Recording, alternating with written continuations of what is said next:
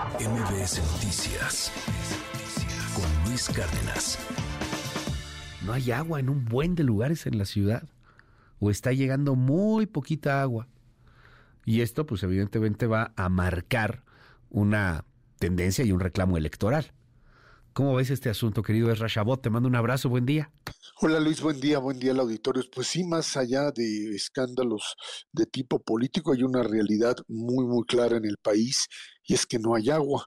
Y no hay porque simple y sencillamente desde pues hace muchos gobiernos que pues no han tenido el cuidado de pues invertir en ello, de eh, sellar un montón de fugas, de establecer lo que sería un eh, precio que fuese razonable, pero que no fuese regalado, porque aquello que es regalado, pues simplemente se utiliza sin ningún tipo de control.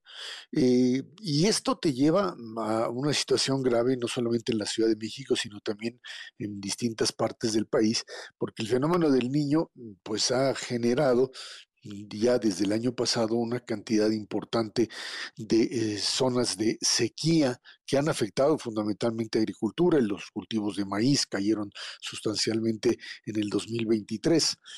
Eh, ¿Qué pasa con esto? Pues que se sigue jugando a la idea de que es eh, muy fácil establecer estrategias de emergencia para sacar dinero, de agua por supuesto, y sacarle dinero a la gente también, pero sacarle agua a pozos, a, mantos que de alguna manera pues eh, tienes que eh, eh, perforar y tienes que obtener de ellos el vital líquido, pero que a su vez pues no son suficientes y terminas pues erosionando una buena parte del territorio nacional.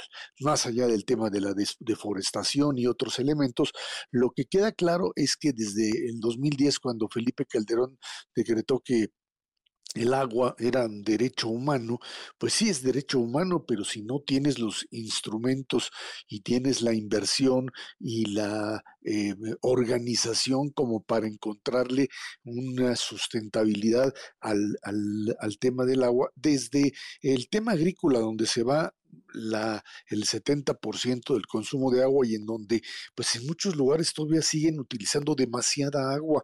Hay técnicas desde hace mucho tiempo de riego por goteo y de cuidar agua que en México simple y sencillamente pues esto se ha dado como el país que vive del temporal, o sea, llueva, llueve o no llueva, aquí el tema lluvia es finalmente lo que determina si tienes o no tienes agua. No existe una planificación, Luis, y bueno, pues tienes en la Ciudad de México lo que tradicionalmente es la zona oriente que no tiene agua y que están acostumbrados a no tener agua si se puede decir así, durante algún tiempo, pero hoy se agudiza todavía más y ya te vas al resto de las delegaciones en algo que simplemente pues exige, como ya lo han demandado muchos, una declaratoria de emergencia para pues encontrar mecanismos, no solamente esto que se le ocurre al presidente de pues vamos a empezar a traer agua de Hidalgo, o a ver de dónde eh, pues perforamos algunos pozos como si fuese pues otra vez meter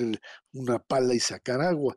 Creo que en ese sentido, pues eh, esta declaratoria de emergencia, yo no sé si vaya a servir algo en este momento, pero sí te va a afectar, está afectando ya seriamente a la población.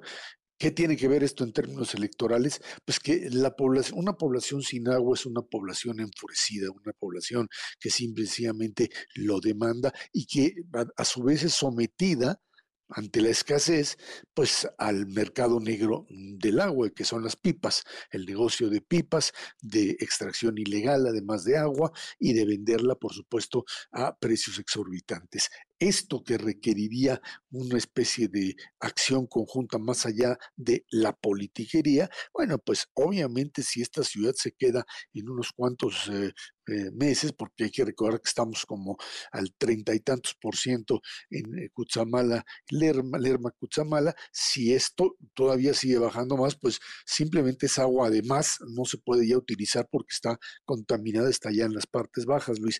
Y bueno, pues esto va a tener, por supuesto, una reacción fuerte en términos electorales. ¿Quién es el responsable? Dirían algunos.